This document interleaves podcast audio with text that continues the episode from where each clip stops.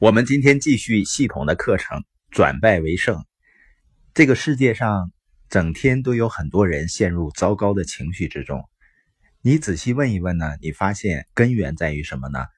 就是他认为周围的某个人或者某些人应该为自己负责。当你这样想的时候，有的时候会很无奈的。别再指望另外一个人令你快乐，令你幸福。很多人的糟糕情绪来自于他认为别人没做应该做的事儿。你必须明白，你自己应该令自己快乐，你才是那位掌握自己命运的人。你发现很多已经几十岁的人了，他还在把自己的问题怪在父母身上，怪父母没给自己换好尿不湿，是不是很荒唐啊？你把自己的错误怪在别人的身上，还要多久呢？帮帮自己吧。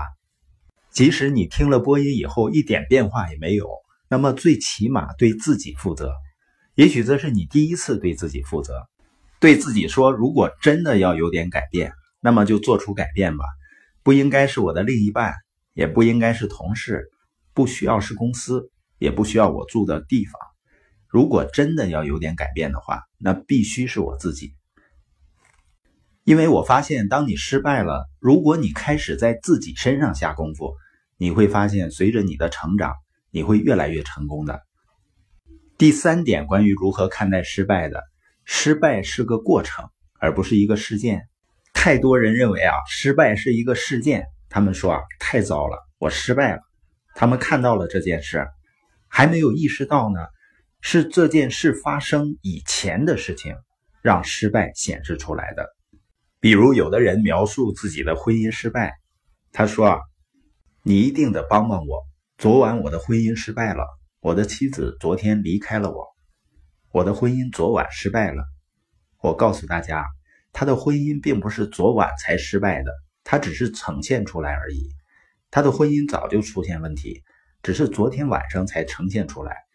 如果你持续不断的做错误的事情，失败就会出现。”同样呢，如果你持续不断的做正确的事情，成功就会出现。